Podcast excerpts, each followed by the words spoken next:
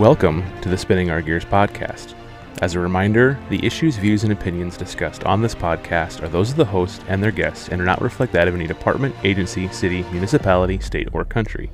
All character stories and individuals discussed on this podcast should be considered fictional for entertainment value.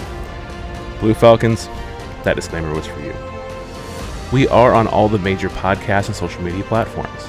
If you would like to contact us, head over to www.spinningourgears.com and click the Contact Us link. We'll get back to you as soon as we possibly can. Now, without any further fanfare or ado, here are your co hosts, Turk, Erica, and Kenyon. And once again, this is the Spinning Our Gears podcast.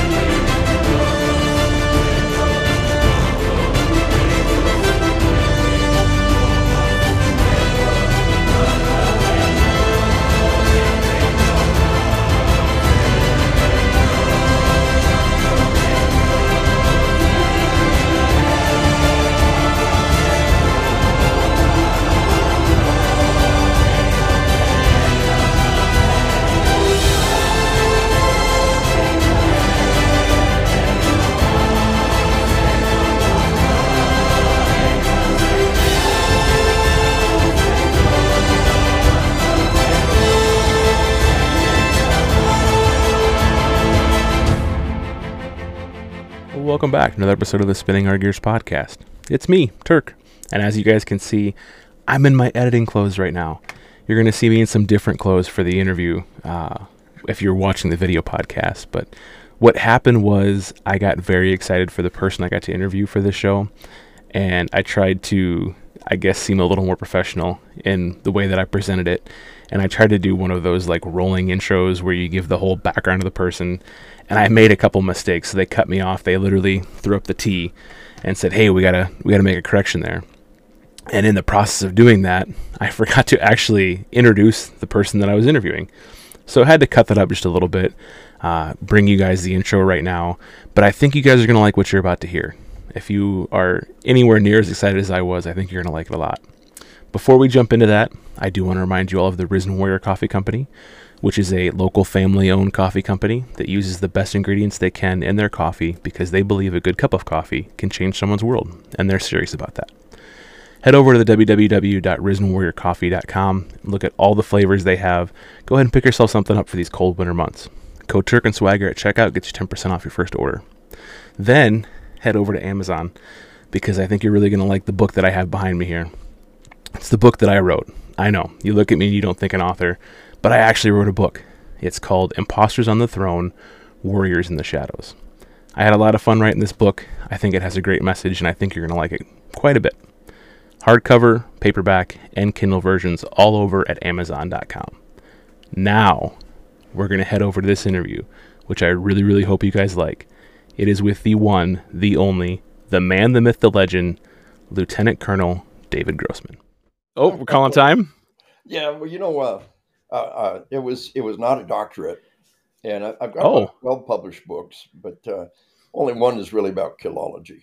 See, I, th- I thought at least at least two of my thought were on it, but I guess that yeah, was yeah, I was wrong there. Killology and then on combat follows along the line, brother. Okay, a little bit of an issue there with the background research. Right. Yeah, just like I know uh, my right hand guy had told us, don't worry about all that stuff.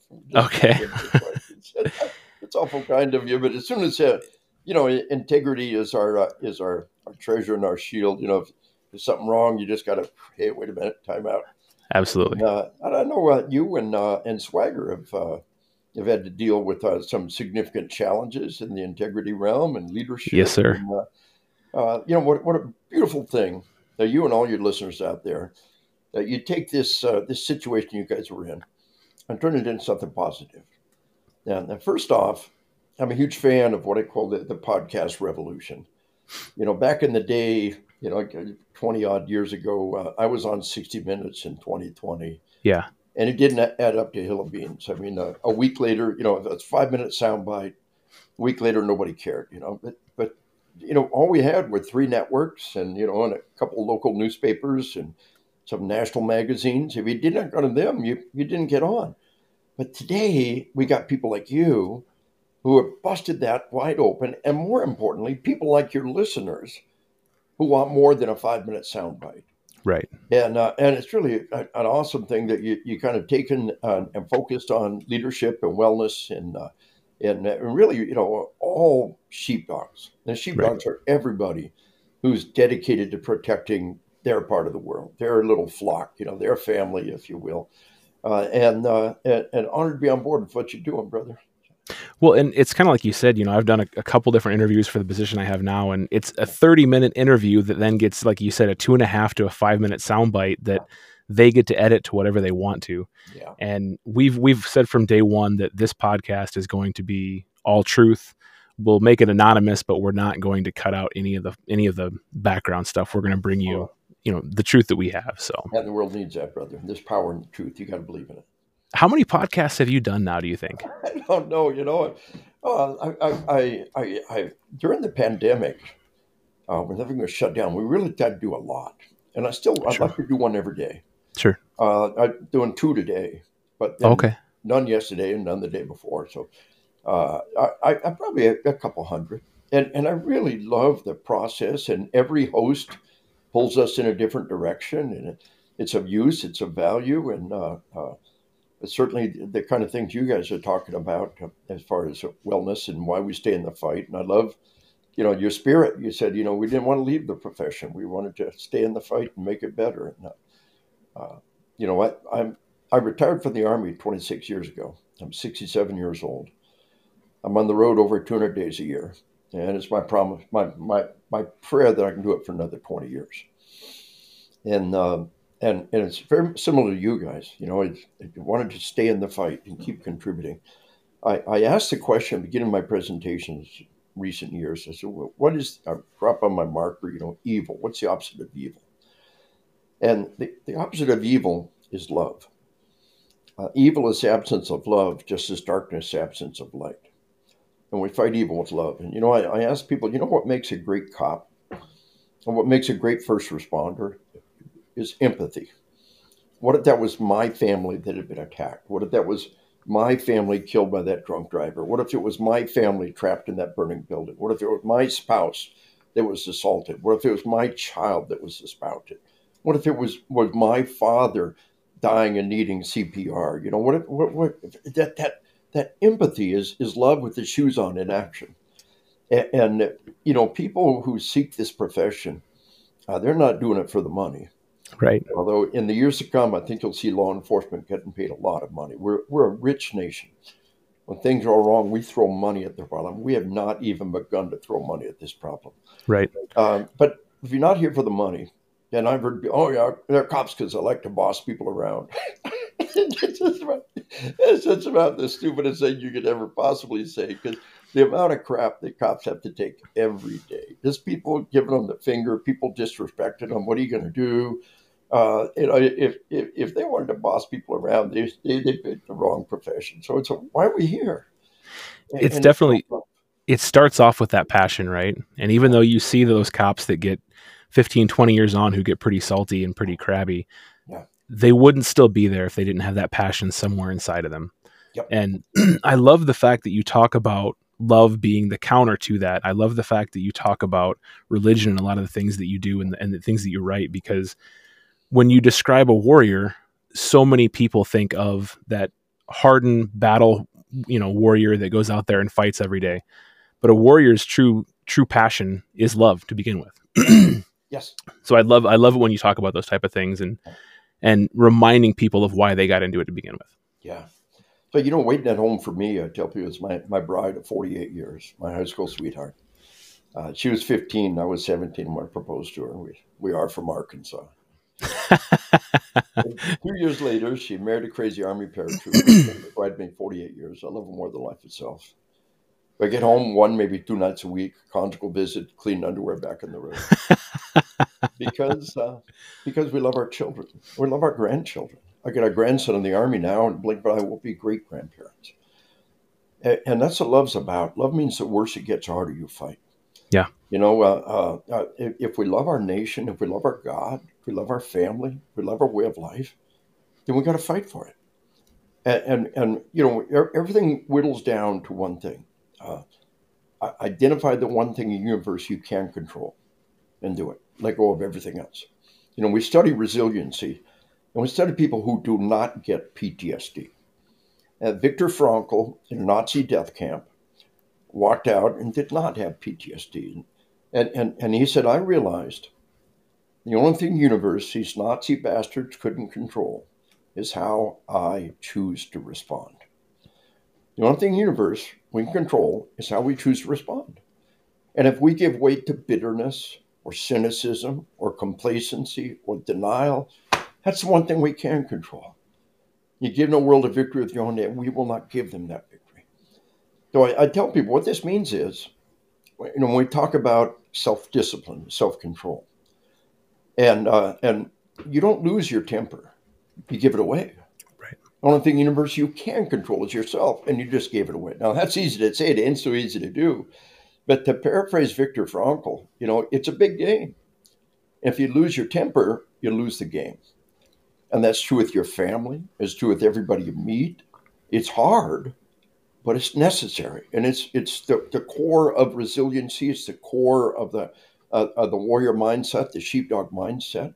And I love what you said. You know, uh, J.R.R. Tolkien in the Lord of the Rings, he said that uh, the, the warrior fights not because he hates what's in front of him, because he loves what's behind him. And that brings us back to love. Mm-hmm. And, and, love means the worse it gets, harder we fight. And things are bad, Turk. Things are, are crazy bad out there. Uh, violence has exploded like we've never seen before. Uh, 2020 saw an explosion of homicides like nothing we've ever seen before medical technology is holding down the murder rate. We're being lied to every year. They talk about the number of dead people, and they never mention, oh, by the way, medical technology is holding down the number of dead people. We got record number of cops murdered in the line of duty. So what's the media tell us? Big push in this last year. Oh, in 2023, the murder rate went down, just right. tiny fraction. Right. But here's what's happening. We got two crime reports. One is what law enforcement reports. The other is the crime victim survey. And the survey is pretty good data year after year. And the survey says crime is up over 10%. Cops are saying, well, crime is down a little bit. Now, I tell you what's happening is a lot of crime just not getting reported out there. Yes. Uh, whole parts of our city that are just, you know, we record number of cops murdered in the line of duty in 2021. It went down a notch in in in, in uh, 2022. I asked cops why. It's easy. We don't go to that part of town no more. Right. We know how to not get assassinated, how to not get murdered, how to not get executed. We just don't go to that part of town no more. Or so many of them were hanging out in their squad cars, just not getting out of the car. Right. If I, if I'm at the police department, I can't get hurt.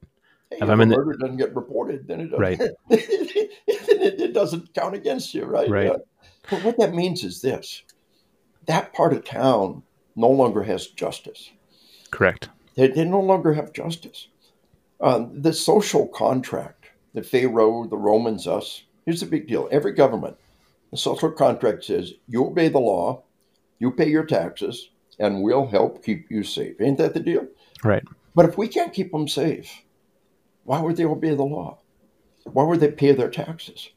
And, and that's what's happening. This is right. a breakdown of our civilization. I have faith that we'll turn the tide and, and good people will rise to the challenge. That uh, but we don't understand how this eats away at the fiber of our civilization. And the one thing that every cop has to understand is interpersonal human aggression, violent crime, is the single most psychologically toxic thing yes. any human being will ever face.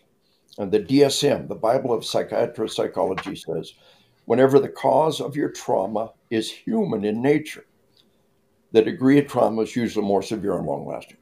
So I tell you, you tell me, is there a difference between these two scenarios? Scenario one, tornado hits a house while you're gone, put your family in the hospital. How you feel about that? Oh, Thank God they're alive. Scenario two criminals break into the house while you're gone and beat your family in a hospital stay. Now you feel any different? It's all the difference in the world. One's an act of nature, the other's an intentional malignant act by a human being. On 9 11, terrorists murdered 3,000 of our citizens. Our way of life changed forever. We went to war, we invaded two nations. That same year, 30,000 people died in traffic accidents. Didn't change nothing. Right. They were accidents. But you see, that, that, that's, that's the thing to understand is not only is the social contact breaking down, not only are we deceiving people on how bad it actually is, they know, they know, but it is the most psychologically corrosive thing anybody would ever face violent crime. And that's our cop's job. You think the firefighter prepares for the fire, the diver prepares for the sea? How much more so do we prepare for that toxic realm called combat? And so that kind of lays the foundation of why we stay in the fight and what it's all about. And and here you guys, it took a bitter situation in a, in a, in a department. So we're going to turn this into something good. We're going to start a podcast and we're going to focus on the things we can do to have good leadership and good motivation and, and, and how we can stay in the fight and make the world a better place. Well, and we had to turn away from that toxicity ourselves too, because like how you talked about not, you know, not letting go of your anger the that environment was affecting us so much where we were becoming toxic and negative before we even got into the building yep. and as once we lost control of that we had to regain it um, i think that you know how you talk about um, you talked about the social contract breaking down and what a lot of people don't understand and and you really harp on the media in your books fairly we talk about you know uh, responsible media and then irresponsible media for some reason, that social contract was broken down to the point where it used to be if you and I got into a fight, there was a reason for it. We would yeah. throw punches. Once the fight was done, we were done. But yeah. now there's no feeling in fights anymore. And you've got two and three people ganging up on a person. Yeah. You've got people using gun violence and things like that. and so that's what we're seeing now more and more. And the reason the crime crime rates are skyrocketing so much is because there's no more feeling behind it. And I think it's because of the media, like you talked about. Yeah, that's a lot of it. We know that, and we know so many of these people are motivated to be famous. the, uh, uh, the, the, the mass murder in uh, in the, the school in Florida uh, and Parkland School massacre. Mm-hmm.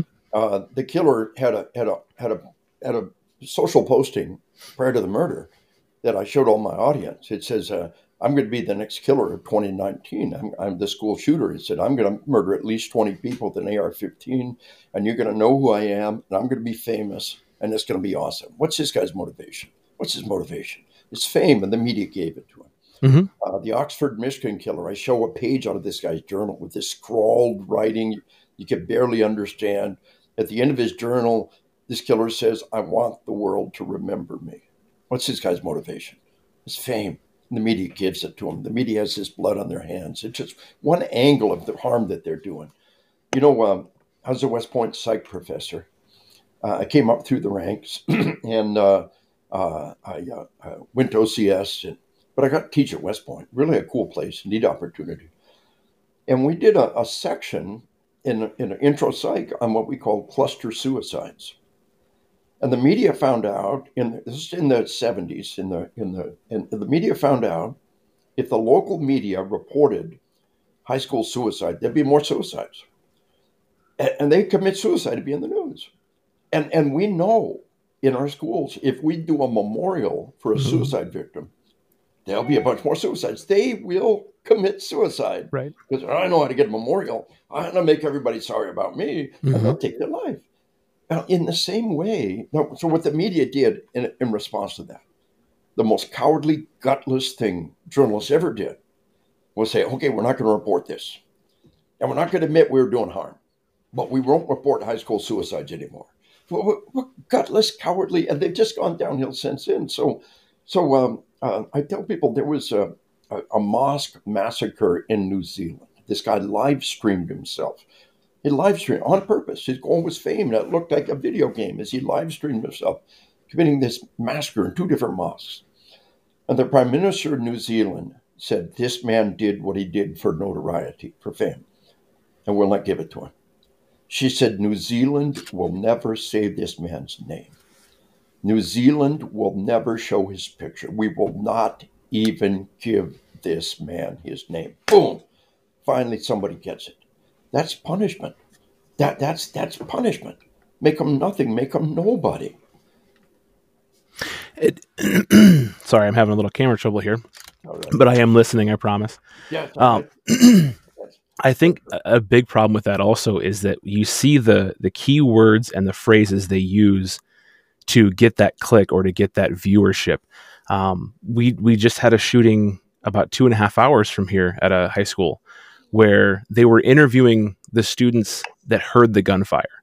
That doesn't provide any sort of factual information towards what happened. It's not news reporting. It's trying to get people to to click on your link and to watch what's going on. But then again, it does exactly what you talked about, where it's providing fame to that person who did it, and it's almost instilling that mindset in other people that this is a possibility. Just like with suicide, how it was giving people the idea to kill themselves. And you know, another thing, Turk, you know, it, it's a self reflection. You use the term shooting for for a, a homicide. Mm-hmm. And when when did we start doing that? When did we start? You know, shooting is an Olympic sport.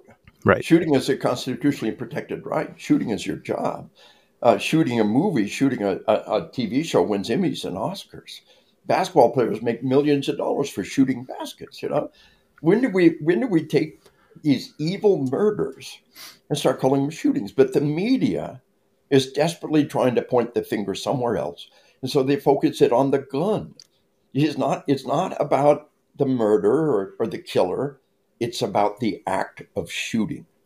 And, and, and, shooting is not a criminal act. When did law enforcement, you know, we, are in a business, I'm a reserve cop. I grew up with a cop, you know, we, we have great precision of language. We talk about the alleged perpetrator, class A and class B misdemeanors, and first and second degree homicide and, and manslaughter. When did we suddenly start just accepting this terminology of shooting? And then when we take mass murders, we call them shootings.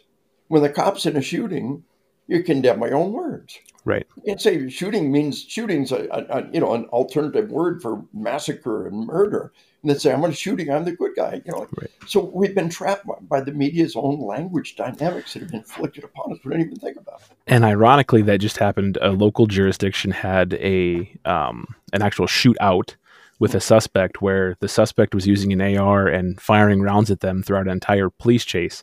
And at the end of it, either details are sketchy. We don't know if he took his own life or if he was, you know, killed by law enforcement. But but media kept calling him the victim.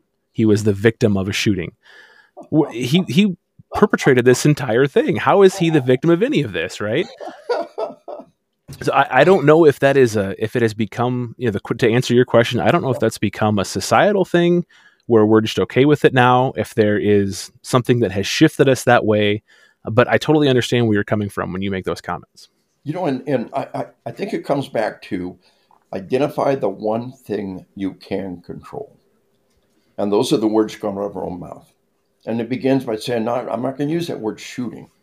It's, it's not a legal terminology. This is an attempted murder. This is a, a, a murder. It was a mass murder. It was a massacre. We're not going to use that word shooting for these, these evil, evil crimes.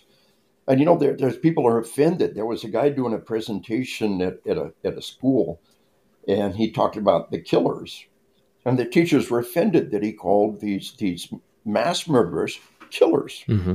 That, that, that the action they engaged in was to commit a murder. And yet they refuse to use that word and they're offended by that word. And so we can't let that drive the agenda. The thing we can control is the words come out of our own mouth. And, and, and that creates a sense of reflection. And I think after preaching that for over over 25 years in the law enforcement community, I think we've made some progress. Yeah. I think we see people working hard. And you know, and and what if he's not shooting? You know, I, I'm told we actually had a case. A teacher said, well, he wasn't shooting, he wasn't an active shooter. I wasn't sure if the training applied. so, so, you know, it, it, it's not even precise. What if he's got a knife? What if he's got bombs? What if he's not shooting at the time? You know, he's not a shooter. And we talk about active shooter response. When the reality is, it's a, it's a you know we, we're violent intruder. Right. Any violent intruder that we we want to deal with, who's a who who's potentially threatening violence or, or And so we, we've got to just come back to the one thing we can control that's ourselves. The words coming out of our mouth. And, uh, and, and, and again, like you guys, I think um, uh, you guys did such a great job. You said uh, we're, we're, we're not going to leave the profession. We're going to go somewhere else where we're appreciated. And, and there's, there's value in that.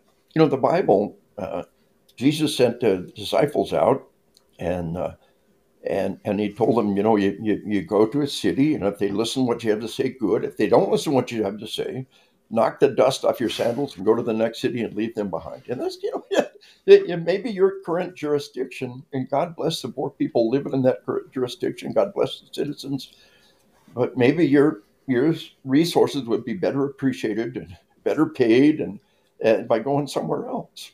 And you got to respect that kind of decision. Yeah. To stay in the fight and go someplace where they're willing to appreciate what we've got to give. I love that. Um, yeah, I've heard go go to where you're appreciated, not tolerated. So I like I like well that said. a lot. Yeah. I have a question for you. It's a hypothetical, and maybe you don't have the answer to it. But as we're having this conversation, you talk about making things better and kind of swinging that pendulum back. I think a big problem that we have right now is that so many leaders in law enforcement do not want to talk to the media because they're afraid of how the media will report it and how they will decide to make that that video clip. Yep.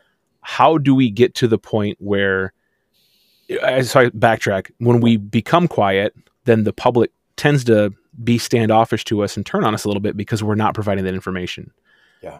How do you see us finding a solution to that problem where we can kind of have that that three phases the public can get the information they need they can support us like they they want to and we right. can provide the service that they deserve yeah i i think that uh, it comes back to things like this podcast uh, breaking through the barrier i think having a, uh, a, a facebook page and having the appropriate individuals get online and say here's what we know here's the situation and then you control what's being passed out. I, I, think we can bypass that. I think the the local media becomes increasingly uh, uh, uh, unimportant.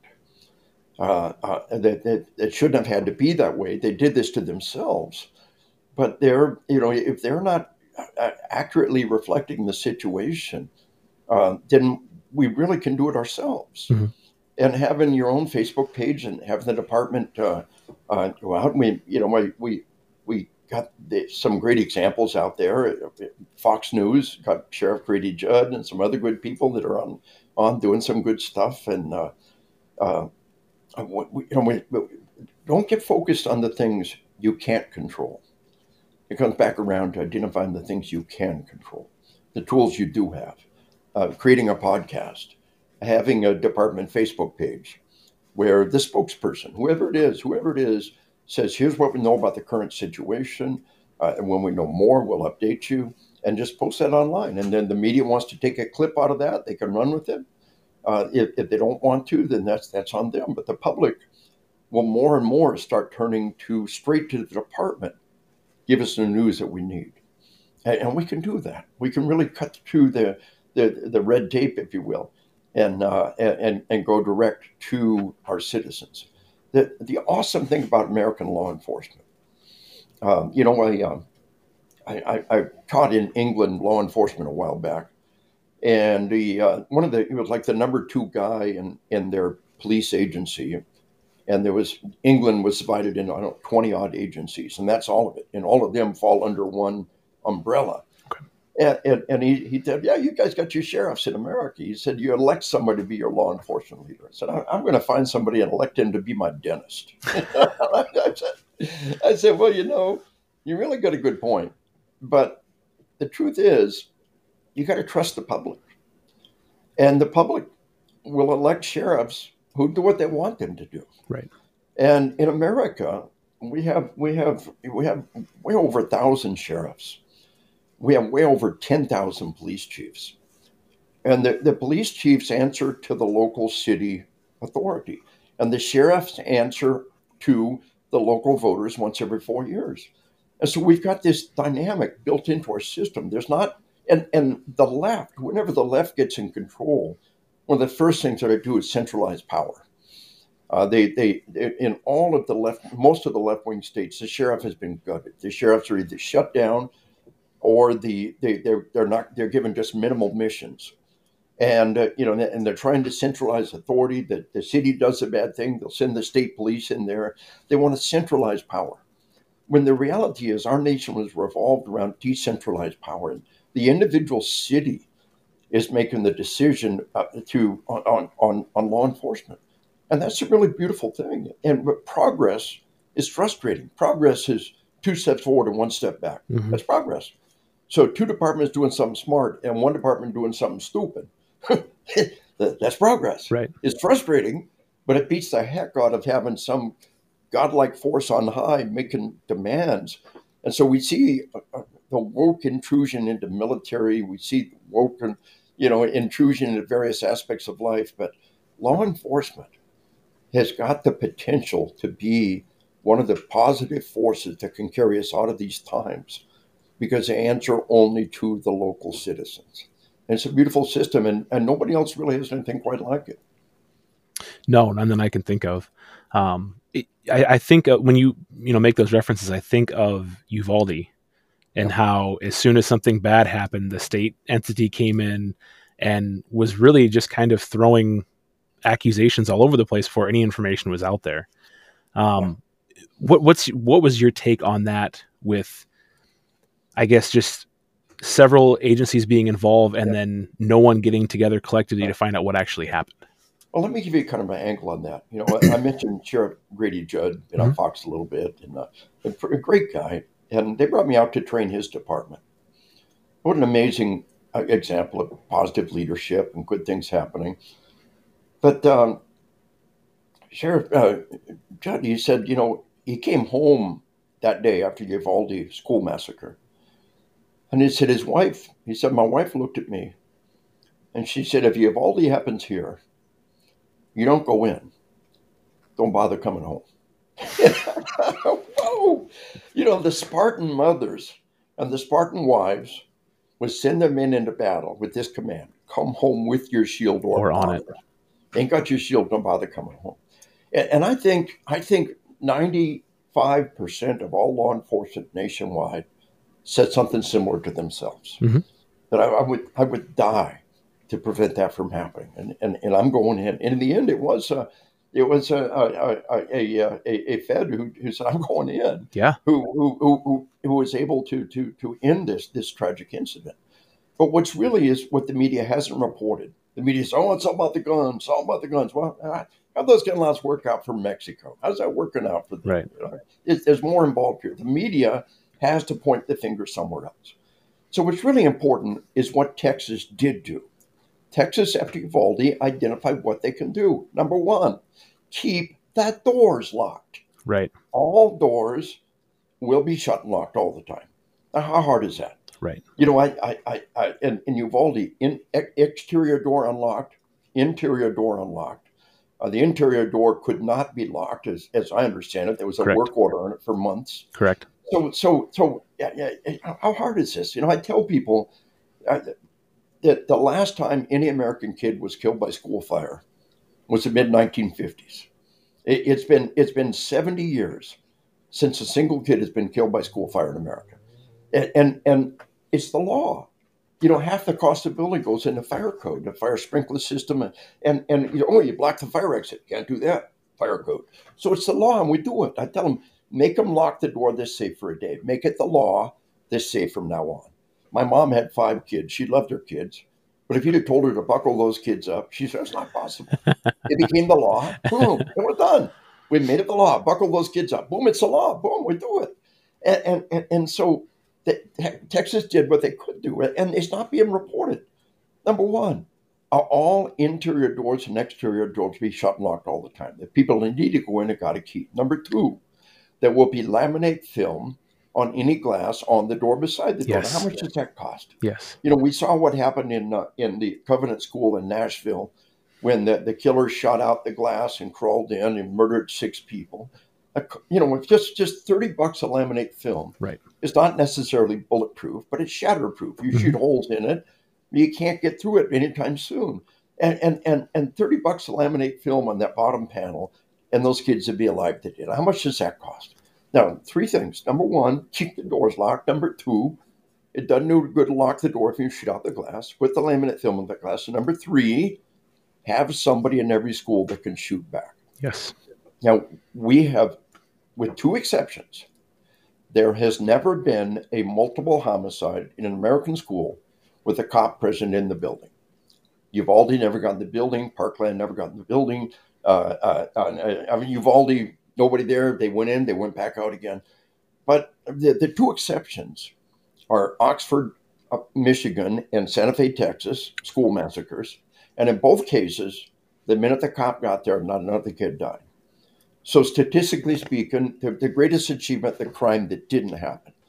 The problem is, we don't have enough cops, let alone put a cop in every school. Right. So, the answer that the media will not talk about is being used nationwide is armed educators. 85% of all counties in Ohio have had armed educators over a decade, 100% success. And, uh, and a judge, uh, it was three years ago, a judge said, well, those armed educators aren't getting enough training. And he made a, a ju- judicial declaration that they can't be armed in our schools. So the state of Ohio rammed through a law, said, yes, they are getting sufficient training. We've been doing it 85% of all counties for over a decade with 100% success. They rammed it through. Had the media reported? Ohio lowers the standard, have armed educators in the school. So the training that, that Ohio does, and many, many other states, very, very similar. Um, the, the, the, the armed educator has it's called FASTER, Faculty and Staff Training Emergency Response. The armed educator has to be nominated by their fellow educators. They have to arrive with marksmanship skills. We're not going to turn you into a shooter. I, and that, using that term like an Olympic sport, we're not mm-hmm. going to turn you into a, into into a marksman. Uh, you got to arrive with that skill, and and it's and then there's a class and some dynamics that go on. Great success, but what's that take? There's somebody in every school who either has the skill or would get the skill. And uh, you know, I, I tell people just carrying a guitar does not make you a musician. Just carrying a gun, yeah, it's a good thing. I'm, I'm a favor of guns, but but but if you're going to carry a guitar, learn to use the thing. You know, if you're going to mm-hmm. carry a gun, get better with it. But uh, uh, here's this dynamic of putting armed educators nationwide, virtually every school in Utah for over 20 years, a third of all the schools in Florida, ever since the Parkland School Massacre in Florida, 100% success. The media won't report it. So a, a reporter from the London Times came and took the class, the Ohio class. And, and he said, after the class, he wrote in the London Times, I never thought I would say this. After having taken the training, after having seen the people who take the training, I now support armed educators in American schools. London Times, buried on page five and never mentioned again. Just the things that are not being, and the media keeps saying, oh, it's about the guns, it's about the guns. They want to take away, they want to centralize power, they want to take away authority. And, and, and, and, and the reality is to trust the individual citizen.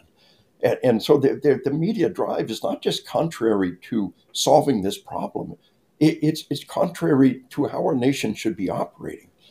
And, and, so we fight back at the local level, identify the things you can do and do them. Uh, get involved in city politics so as they control your law enforcement. Get involved in county politics and, and, and, and, and lay this grassroots movement that can, that can, that can transition our nation and, and lead us to a better place. And it's so important because that the media breeds those sheep that you talk about. And what so many people don't understand is the steps that we take backwards and how long it takes to catch up.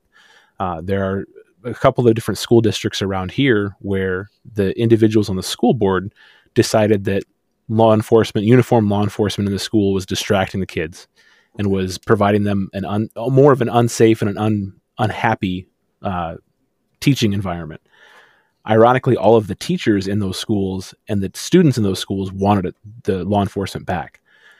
but then when we went through to teach things like Alice and active incident responses. Trying to reset that mindset of how they should act, you could tell the the teachers that had come in post law enforcement being in the schools and the mindsets they had.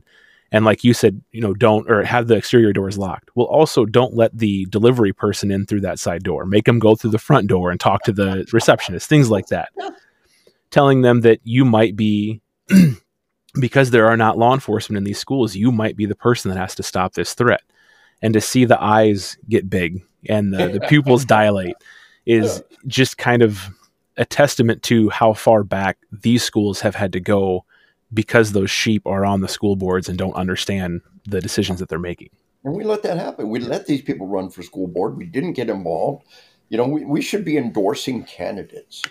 You know, the, the fire department is always involved in politics. Right. They're just they're just knee deep in politics.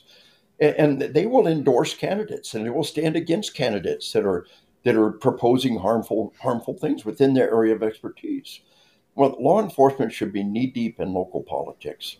And we should be endorsing school board candidates, and it should be just the death knell right. when the, the FOP or the police union or whatever your police association is, when the FOP says the FOP in this city uh, endorses these candidates and we strongly recommend against to this candidate, yes, uh, that that's something we can be doing. Those are things we can control to reach down and and and get control of our part of the, the nation and, and, and like you said, get the crazies out of there. But I I had a a teacher tell me, an elementary school principal, um, the first one to die at Sandy Hook Elementary School was the principal, uh, Dawn Hochsprung. Uh, unarmed woman just charged the killer. What, what did she think she was going to do? In in the in the, the uh, school massacre in Nashville, in Covenant School in Nashville, the first one to die was the janitor, and the second one to die was the principal. An unarmed woman just charged the killer. What did she think she's going to do? Right. But I had a I had an elementary principal tell me. She said, "I will die for my children tomorrow. Give me something besides my keys in my hand when that day comes." Yes. Those are powerful words. And yes. every teacher should know. You know, as a teacher, you will die for your children. You will die blocking the door of your classroom with your body. Mm-hmm. But but that's not what's going to keep your children safe. We don't want you to have to do that. Right. We, we want to create an environment where you don't have to make those kind of decisions. But when it comes down to the moment, you will die for those children. But we don't want that to happen. We want to create an environment where you don't have to make those kind of decisions. Right. And that starts by arming the right people who have the right mindset uh, and the right skills. Uh, and, and we can do this. These are things we can control. So here's Texas doing the things that can be done. Uh, and, and the media has reported virtually none of it. Their only right. report is, oh, they have Texas gun laws, you know. And, and I, I got a book, uh, you, you know, my books on killing, on combat. So much more talk about is in Assassination Generation. I co authored a book with Glenn Beck, New York Times bestseller, Glenn Beck, called uh, Control. And it's exposing the truth about guns. And uh, I co authored a book with Glenn. It was a New York Times bestseller. Glenn Beck, awesome guy in person, great guy. New York Times bestseller, best thing ever done on gun control. Not one single review. The entire media refused to give it any oxygen. Right. Not on Fox, not on somebody else. The entire media. Look, you can attack a New York Times bestseller. What you cannot do is have the entire industry refuse to give it any oxygen. And, and that's what they're doing. And we don't realize how much the deck is stacked against us right. on things like that and that they, they just they just will immediately refuse to talk about it. New, you know, uh, uh, uh, London Times, uh, a reporter goes and takes a class, said, "I now support it," buried it, never mentioned again. So we're in an uphill battle against the media, and and their goal is to take is take away your guns and to centralize authority. And uh, and and how do we fight that? We fight that at the local level, as individual cops out there doing good deeds every day with compassion you know, the, the, the average cop does more good in a week than most people do in a lifetime. And, I believe that. Right. And, and, and, and when you look at what they do and how many people they touch and how many, how many times they're there for people in their hour of greatest need, uh, they, they, they, they, they are doers of great good and, and they have love in their heart. And, and as we love our community, we can take charge. We can take charge of that, that school board and get endorsed, get, get knee deep uh, you know, you guys started a podcast, you know, in, in response to what's happening. But get involved in local politics, get involved in uh, school board politics, and and inspire police to, to endorse candidates. And and if oh my FOP won't get involved, then get elected to the leadership of the FOP yes. uh, under the that, that that agenda. I'm I'm running for you know the, the FOP won't endorse school board candidates. It won't get involved in politics. We need to get involved. I'm running for president of FOP under that platform. Good. I'm voting for you right now. And, and we can change this. Right. We have all the tools in our hands right now to make the difference at the at the, the local level by endorsing candidates and getting knee deep in elections and running candidates. Uh, we got case after case where the local SRO uh, gets on the school board, gets elected. You know, everybody knows them. They've been the SRO for 10 years. Yeah. Everybody knows them. They trust them. They run for office, and boom, they're the mayor. What do you know? Yeah. So there's things we can do. Identify the things we can control. And it begins right down there at that local level and do them. Let go of everything else and focus on those things we can do. Well, to fall back onto your passion, but then to also be genuine about it. Uh, you're a, a, very religious man, so I'm sure that you know the passage better than I do. Uh, but Jesus talks about giving not for yourself, but for others. Because if you give for that reward, you've already received your reward. reward. But if you give quietly, you'll receive a much greater reward later on. And I think that kind of boils down to law enforcement too. I, I get so uh, wrapped up and and kind of uh, anxiety ridden when I see those clips of officers going out and being part of the community that for some reason the video started well before the officers got there. And you guys are getting your reward right now on that video clip. Go out and just yeah. be the person that you were when you first started. Get that reward long term and do so quietly because the community is going to see that as well. Yeah, well said. You know, uh, one of the things, and this is, you know, I, I, my book on spiritual combat has really, really had an impact. Uh, we've got a book that was a Christian Book Award finalist, kind of cool, called Bulletproof Marriage yep. 90 Day Devotional, Sheepdog and Spouse. When, when my co author and I wrote this book, you know, 10 minutes a day for 90 days, would anybody really do that? We'll go to Amazon, look at the reviews. We got yeah. like 700 five star reviews on Amazon. Uh, so faith is part of the equation, and it allows you to take that big that big picture uh, and look at things from from a broader perspective. You know, in the end, now pray about everything. God wants us to bring everything to the table and pray for it. Pray about our pets, pray about our health. But sooner or later, everybody will die. Pray for our nation, but sooner or later, every nation falls. Yes. Sooner or later, the sun will die, but eternity continues. We're all going to die. Every nation falls, every sun goes out, and yet eternity continues. And keep your eye on that big picture and that can really carry you, can sustain you. But there's this existential question because first responders see every terrible thing that happens, and they can't help but ask this fundamental question: How could a loving God allow these terrible things to happen? And the answer is very simple: We are not God's puppets. A loving God would not use you as a meat puppet manipulating everything you do and everything that happens. The evil one will use you as a meat puppet in the blink of an eye. But you ever heard the, the saying, if you love something, let it go. If it comes back, it's yours. That's how much God loves us.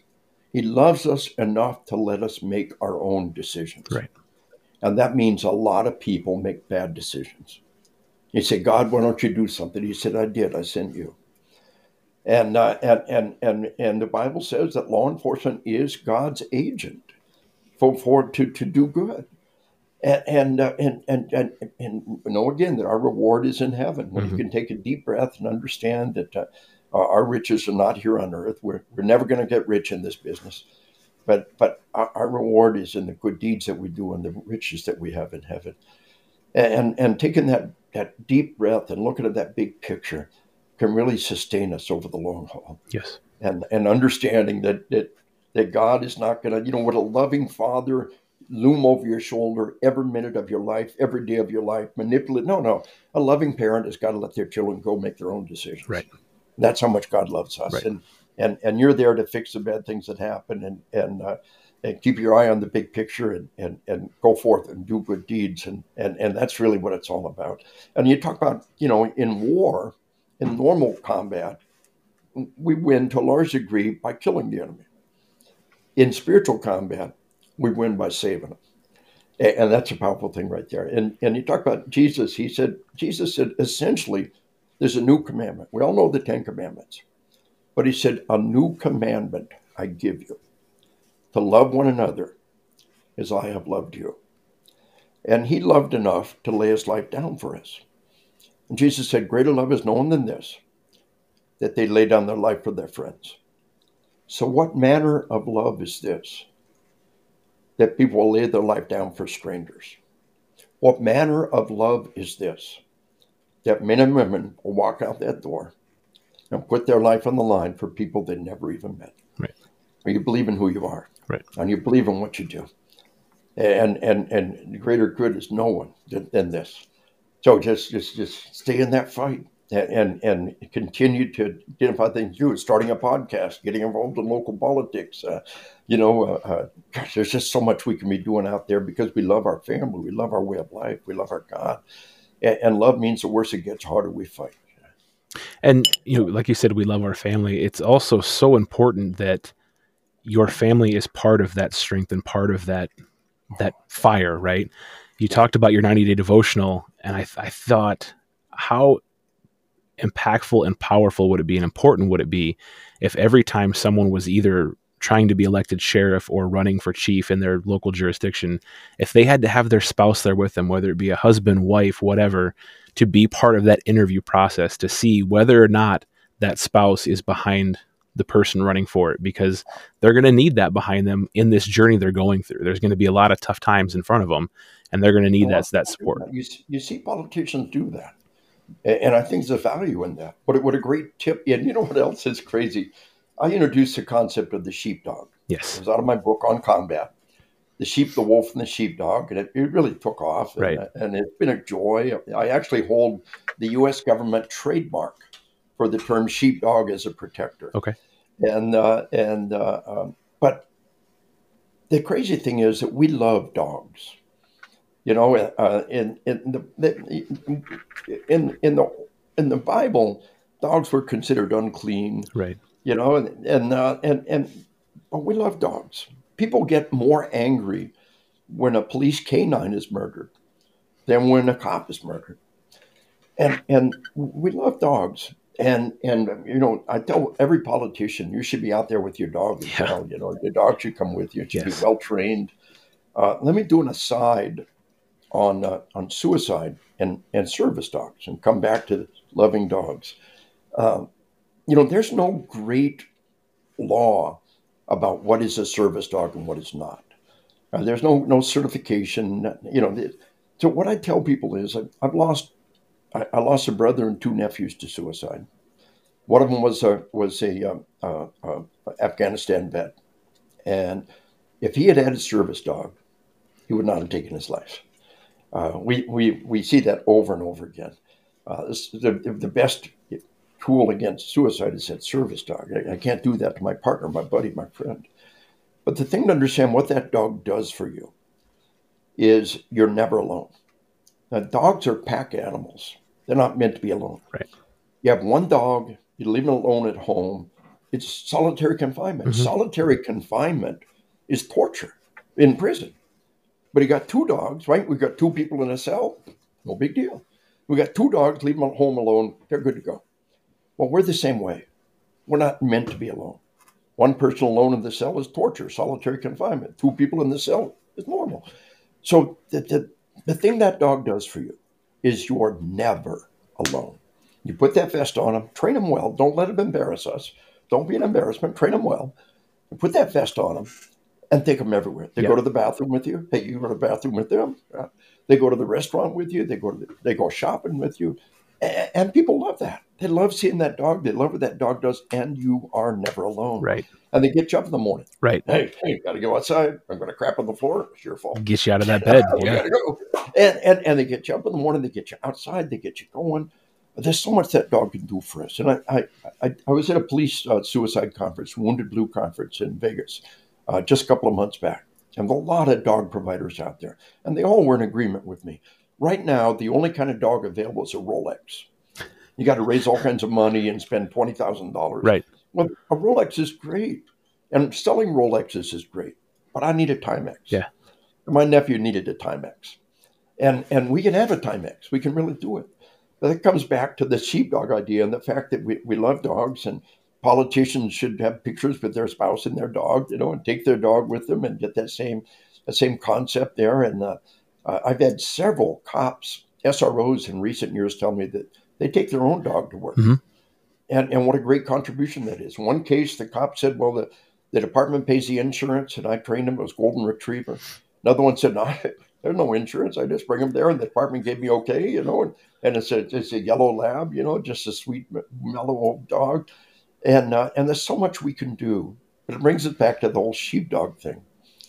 And my most recent book is uh, on spiritual warfare. Uh, just came out uh, last week, January first, and, and we talk about being God's faithful dog. You know, when we get there, God will embrace us as a beloved child, and we will understand things that we cannot even begin to understand right now. But right now, it's all I can think of is to be God's dog.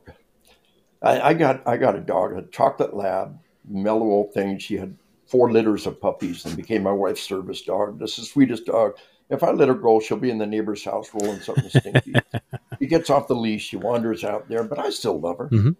And God sees every bad thing that we do, and He still loves us. Yeah.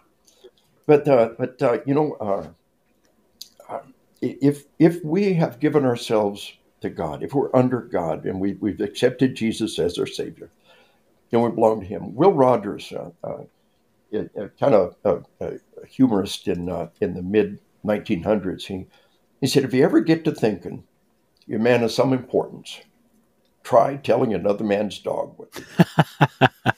and if you ever did that, you ever did that, that dog will look at you. And if that dog can talk, here's what he'd say.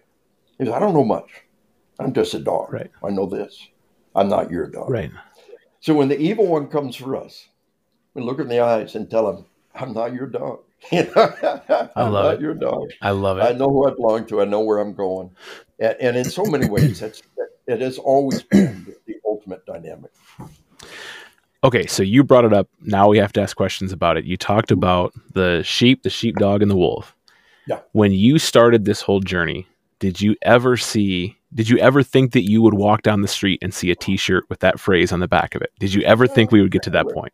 Isn't that so cool? Isn't that awesome? I'll tell you now, uh, in the military, I was one of the intellectuals influencing thought. And uh, we got a thing called maneuver warfare. Now, the old thing is we're going to do a, an attack down this axis of, of, of salt. And blah, blah, blah. okay. But maneuver war says we're going to send recon out in these 10 directions.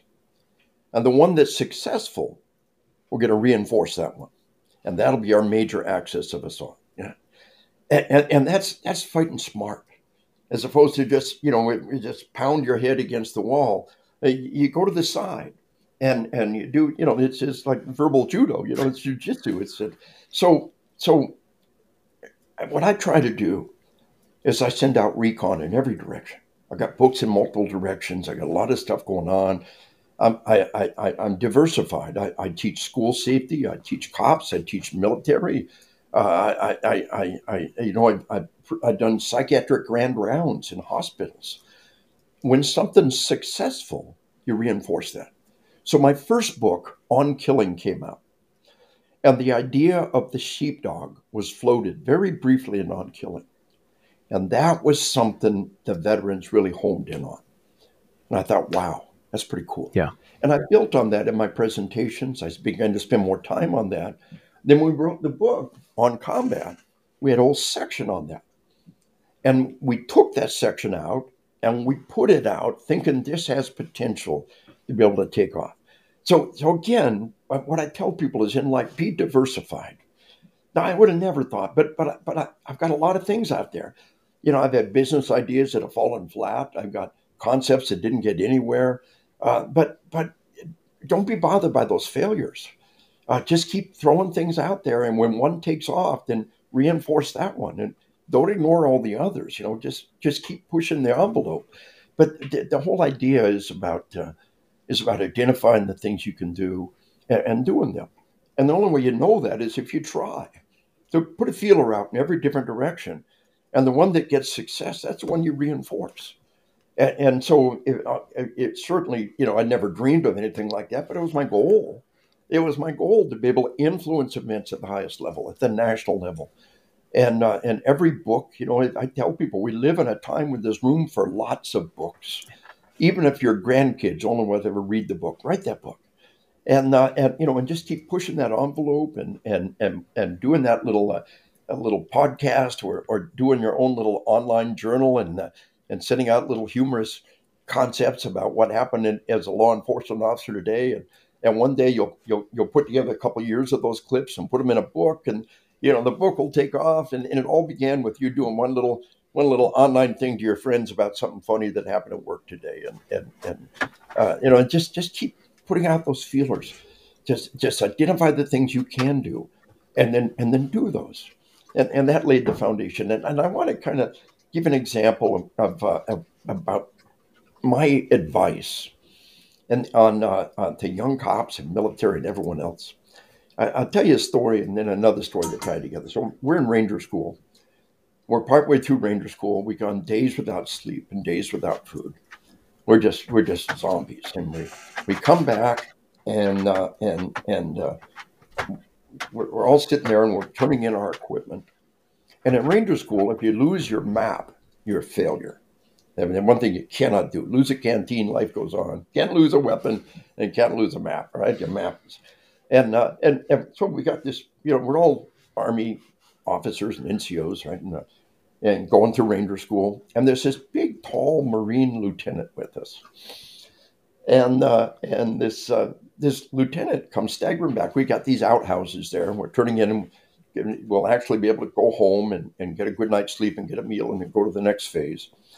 He says, oh, I have my map in the cargo pocket and, and it fell into the, the latrine, in, into the outhouse. I need somebody to hold my legs and get this map. And, and, and I looked around and everybody's just kind of, uh, they're all zombies, you know, they're all zombies.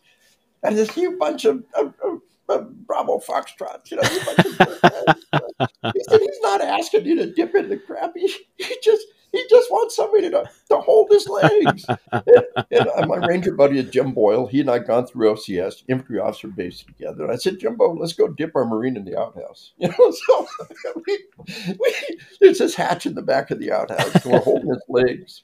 And he's gagging and puking. We get him down there and he gets the map. We pull him out, you know, and, and we slap it on everything and we we put our wash our canteens over it and we go to turn in the maps and and he turns out in, and the ranger sergeant looks at it like, "What the hell?" Know, at least he's got his map right. He, he didn't fail ranger school because of that. well, then we did our peer evaluation. Everybody sits down and evaluates everybody else in the platoon. I said, I'm going to get hammered by these guys. And I don't care. I'm just totally disgusted. They, a fellow Marine needed help. They let him down. Hell with them. I'm done with it. I, I don't. I give up. I'm done. I don't care what they say. So about an hour later, as we're all getting ready to, to finally be loose for a short period of time and then back into it, the, the, the captain in charge of our class, the, the TAC officer, he said, Ranger Grossman, I'm going to have to put you and Ranger Boyle in two different platoons in the next cycle. Well, first, I'm, I'm, I'm glad that I'm going to be in the next cycle, you know. I said, well, well, well, well why? He said, everybody in the platoon appeared you and Boyle, number one and number two. And I can't let two strong leaders like that stay together. And it was the missed opportunity of a lifetime. Right. If I'd have just said, "Well, sir, it's only because we dipped our marine in the outhouse," it's only because we dipped him in crap.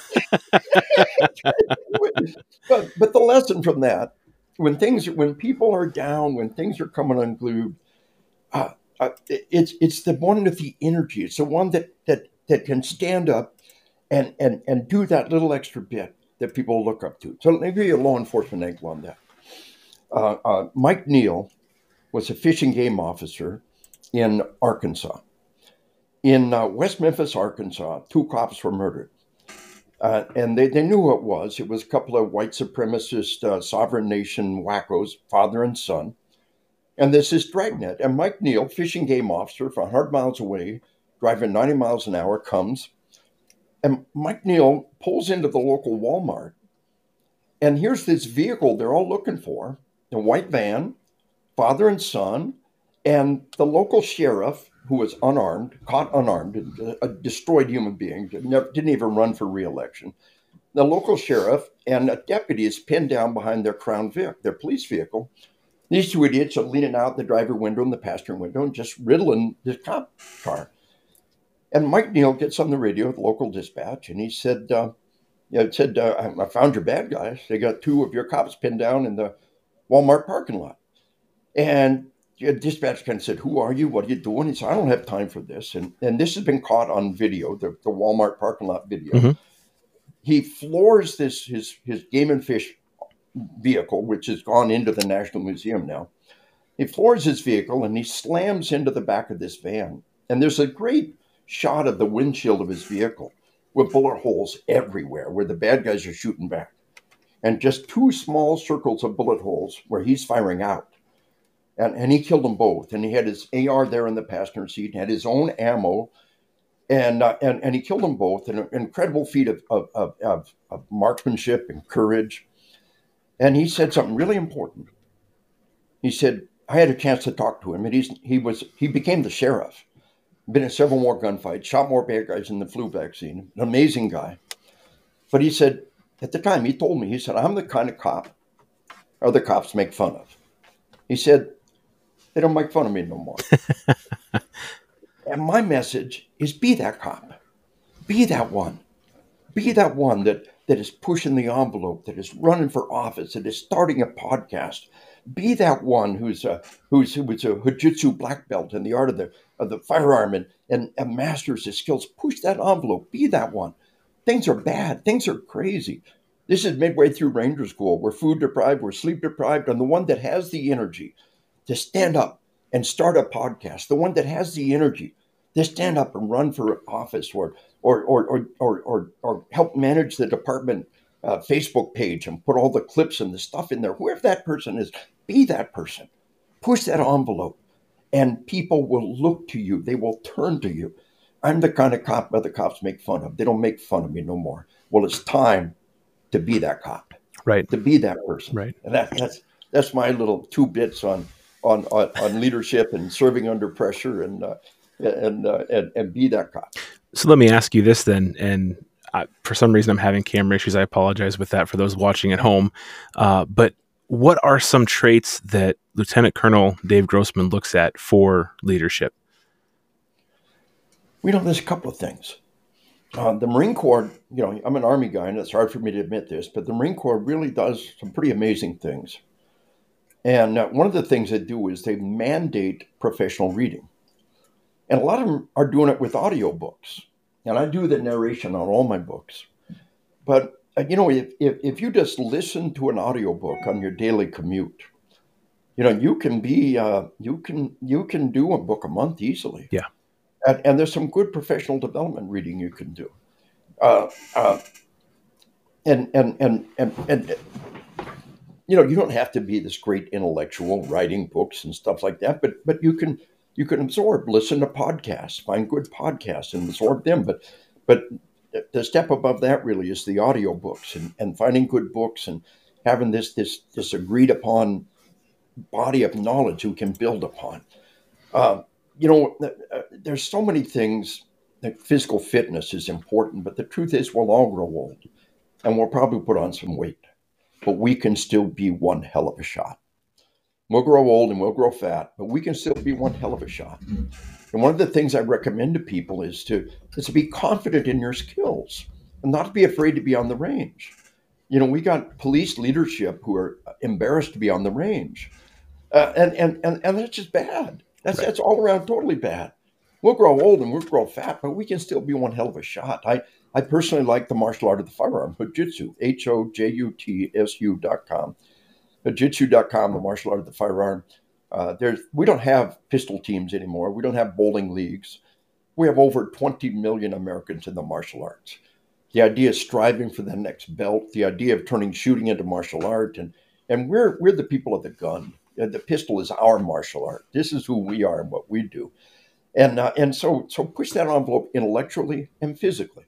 Uh, physical fitness is terribly important, but far more important is, is marksmanship skills and being able to be walk proudly. I, I, I co-present with Officer Greg Stevens, who uh, uh, two uh, uh two art critics showed up at the Draw the Prophet Muhammad Art Festival outside of Dallas, Texas, in May of 2015.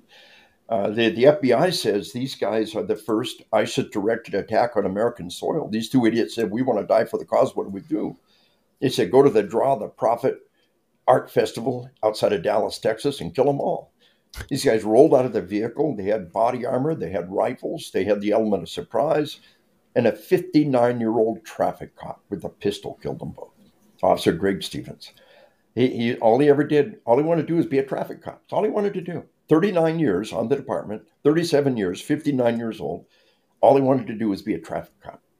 Uh, and, and, but he said, my department had an open range one Saturday a month.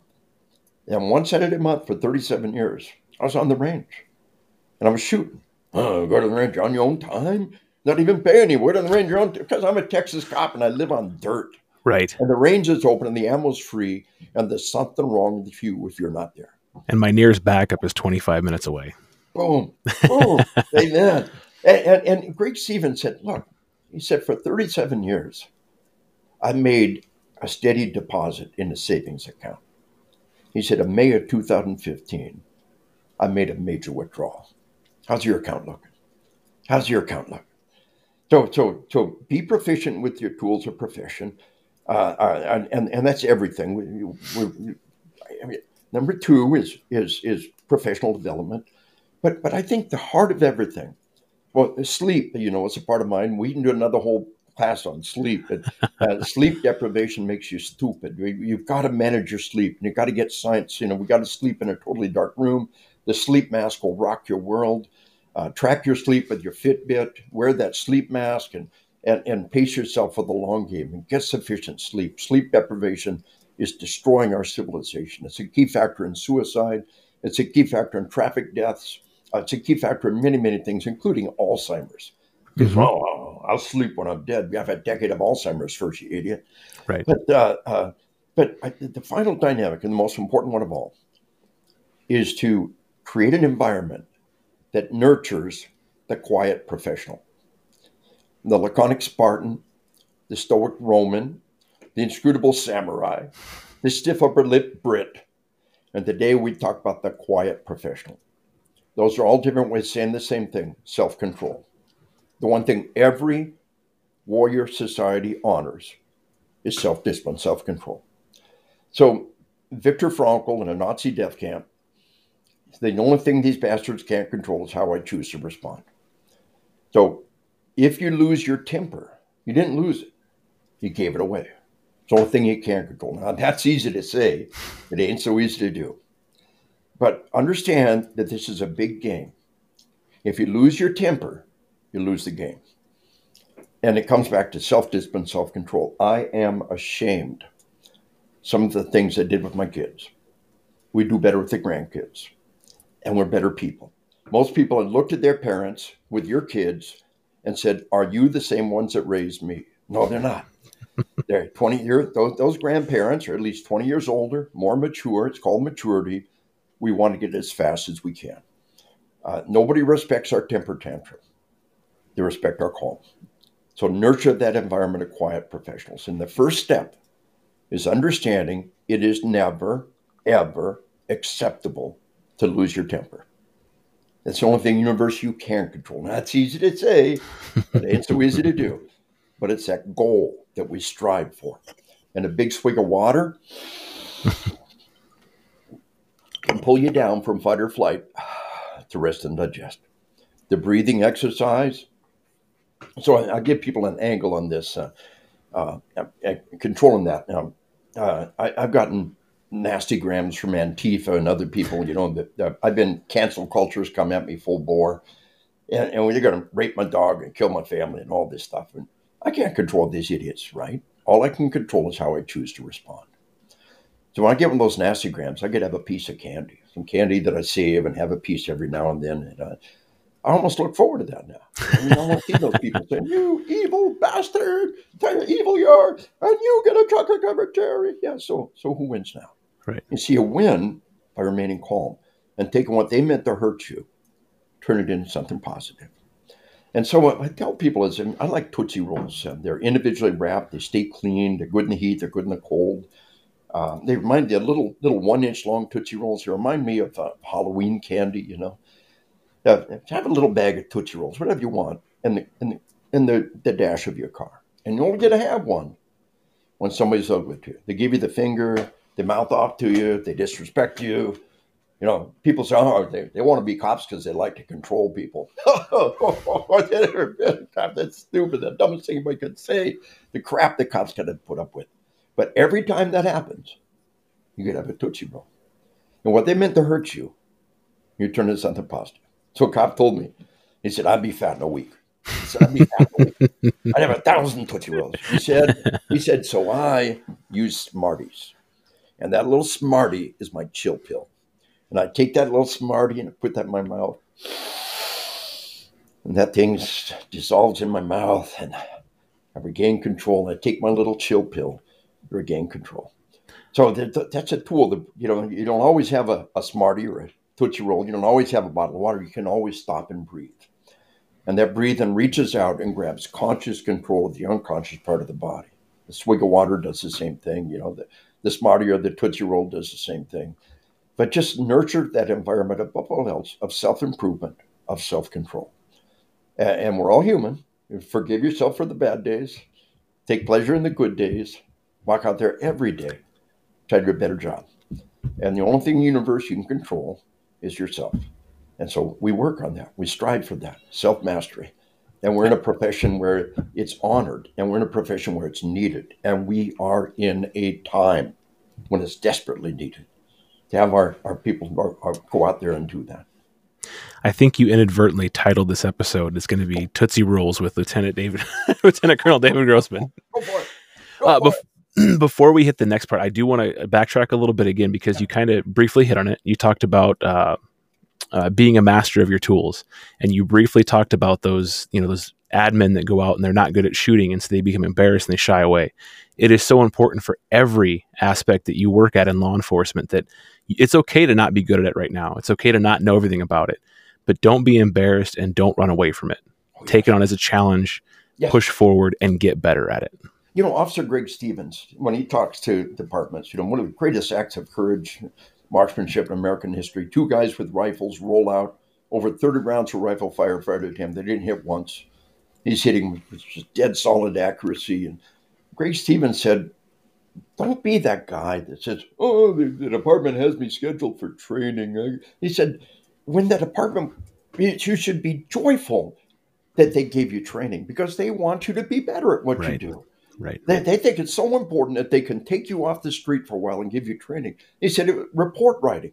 I, I, I, went to a class on report writing and I really, really got better. And I, I spent 37 years as a cop and I learned how to do a better job and your department wants you to be ready better. So strive for that training, seek that training, and and and, and know that it, it's important. Go do it with that positive attitude. And, and Greg said said it's one of the best responses he gets. When people walk up and said, "You know, you're right." I was that guy that says, "Oh, they got scheduled for training." No, you know what? No, no, you're right. This is this is the proper attitude to have. That I want to be better and I want to strive. And here I am on the department's time, getting paid I don't even have to do it on my own dime, on my own time. I'm getting paid to come and get this self improvement. Seek that, desire that, and he- all those different aspects. Heaven forbid we adjust our schedules for anything because we're type A, right? I, I, do want to pick your brain real quick and not to go to a negative side of things, but you you, are so much better than I am at discussing what a warrior is. And in your book, you talk about how so many have gotten into the career field of law enforcement as well as military uh, to try it out and then they realize quite quickly that it wasn't for them that they were not that warrior inside i always try to say that there's always a warrior inside and to find it within you you talk about how some people it's just not them they don't have it in them yeah. right now we're we're really seeing a recruitment and retention issue where even 5 years ago if we had someone who wasn't up to snuff either they would find out themselves through you know simunition training like you talk about or even having that come to jesus meeting that we would right. you know in the squad car now these people are getting three four five extensions on their field training because we can't afford to get rid of them yeah. how much or i guess are you seeing that on a global level or is yeah. that more in my area and how bad is it when you see it it's nationwide and it, it's tragic yeah and uh, one of the things I tell every class, and I've had the honor to train a lot of state Chiefs Association, National Sheriffs Association. And, and I tell them, never lower the standard. Recruiting is down, retention is down. We've been around this block once before. Uh, pre 9 11, post Rodney King. A lot of people don't even know what that's about, but pre 9 11, uh, uh, recruiting was so bad that they were waiving felonies to get people to be cops. And, uh, and Gordon Graham, legendary law enforcement general, likes to talk about the Rampart scandal, LAPD. Mm-hmm. Rampart scandal, LAPD, executive summary, page one, number one. We probably shouldn't have hired a cop with a felony record. So here's what I tell people we're now in a zero defects environment. We cannot afford have a single cop walk out that door and do something stupid. It will be caught on camera. We'll all pay a terrible price for it. Mm-hmm. So, better no cop than a bad cop. Right. Um, you know, the weight standard, you know, we all grow old. You know, uh, uh, uh, tattoos and beards, you know, times come and go. You know, we can be flexible. But the one thing we cannot, we must not uh, reduce the standard on is ethical and moral ability to do this job. And when we've got somebody who clearly cannot do the job, we've got to understand this.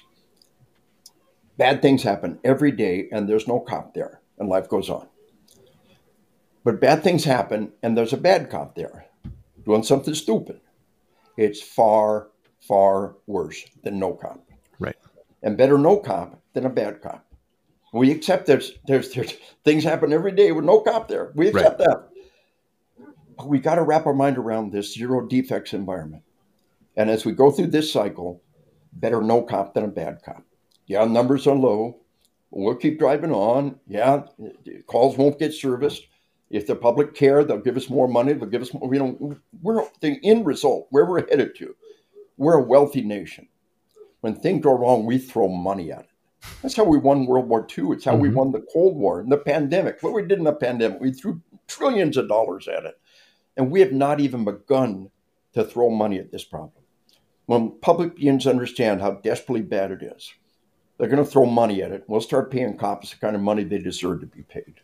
The person who decides whether or not to shoot your kid should be the best trained, best paid, best qualified guy on the planet. And and and we're, we're going to go there. That's where we're headed. Have faith in our way of life and have faith in our nation. But in the meanwhile, better no cop than a bad cop. Recognize that.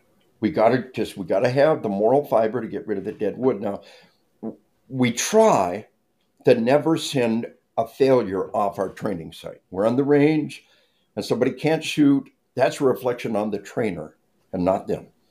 But sooner or later, we hit the point where we say we're not able to to bring this person up to standard, right? And, and they need to go. Failing people is a reflection on the trainer far more than it is a reflection on the trainee.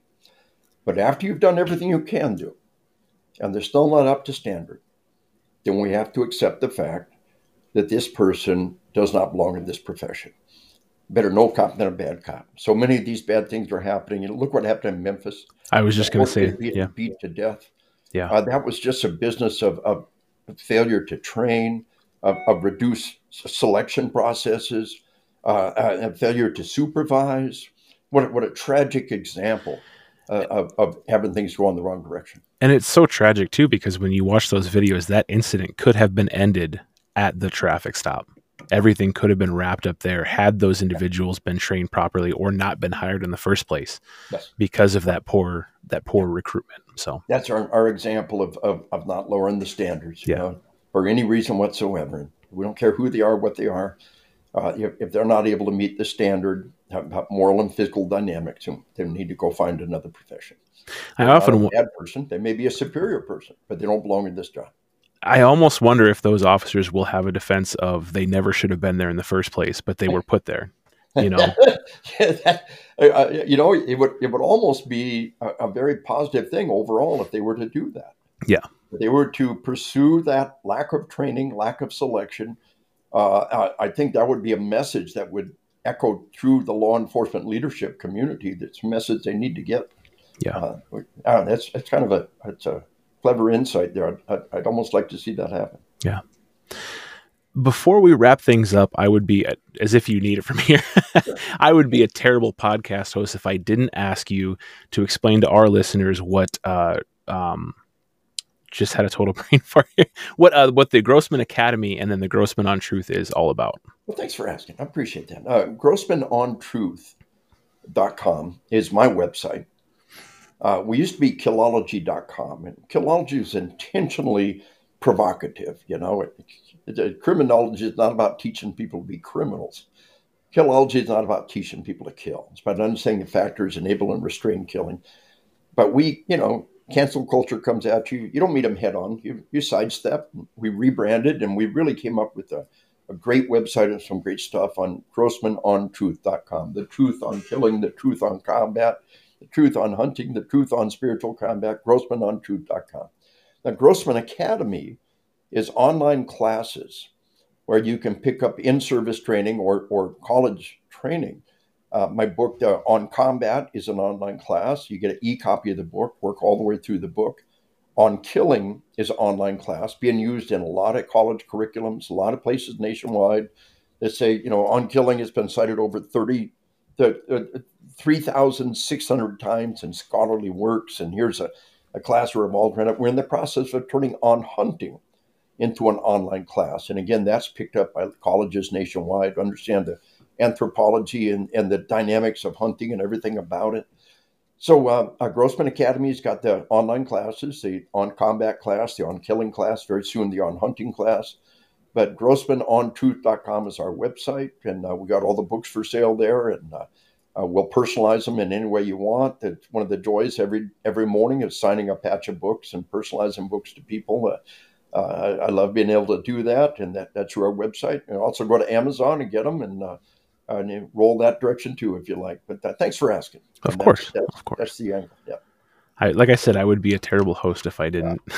didn't lead off, at least offer I'm that up. Very good. In many ways, I'm not a very good, very good uh, uh, guest because I, I always forget to do that. I, I would absolutely encourage our listeners if they haven't already heard of, of Lieutenant Colonel David Grossman. I can't imagine they haven't. Uh, there's a lot of things that I forgot from the academy, but the, the, several things that I remembered was I needed to read your two books and uh, the sheep, sheepdogs, and and wolves. So I can't imagine anyone listening to this show has does not know who you are. But if for some reason you don't, I strongly encourage you to go to that website look up Lieutenant Colonel David Grossman. He is a true leader. He's a true inspiration. He is really the man, the myth, and the legend behind so many things that law enforcement does. So I want to thank you for coming on the show, for giving us this insight. We've talked for an hour and 20 minutes now. It's been a great show. Uh, I would ask one last thing is that are you willing to sign off for us? You betcha. I would love that if you'd give our sign right, off. I'd be honored to. First, God bless you. God bless America and stay safe we'll get through this together. I love it. Stay safe, everybody.